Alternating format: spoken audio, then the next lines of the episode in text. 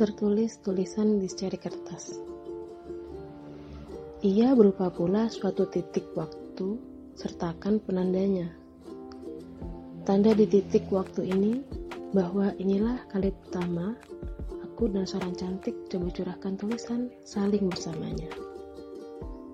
Ya, bait terkemas paragraf ini dariku.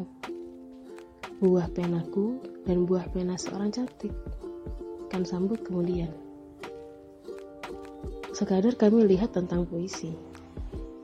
Bahwa dari apa jua yang dirasamu bisa dicerita dalam kekataan.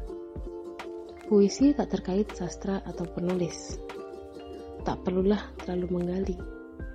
Karena inilah kesederhanaannya. Curahkan rasa hatimu. Maka ada bagian hatimu akan melarut di dalamnya. Mungkin ia lalu sentuh lembut banyak hati lain dalam lajur dan jalannya sendiri. Karena ini semua sesederhana puisi.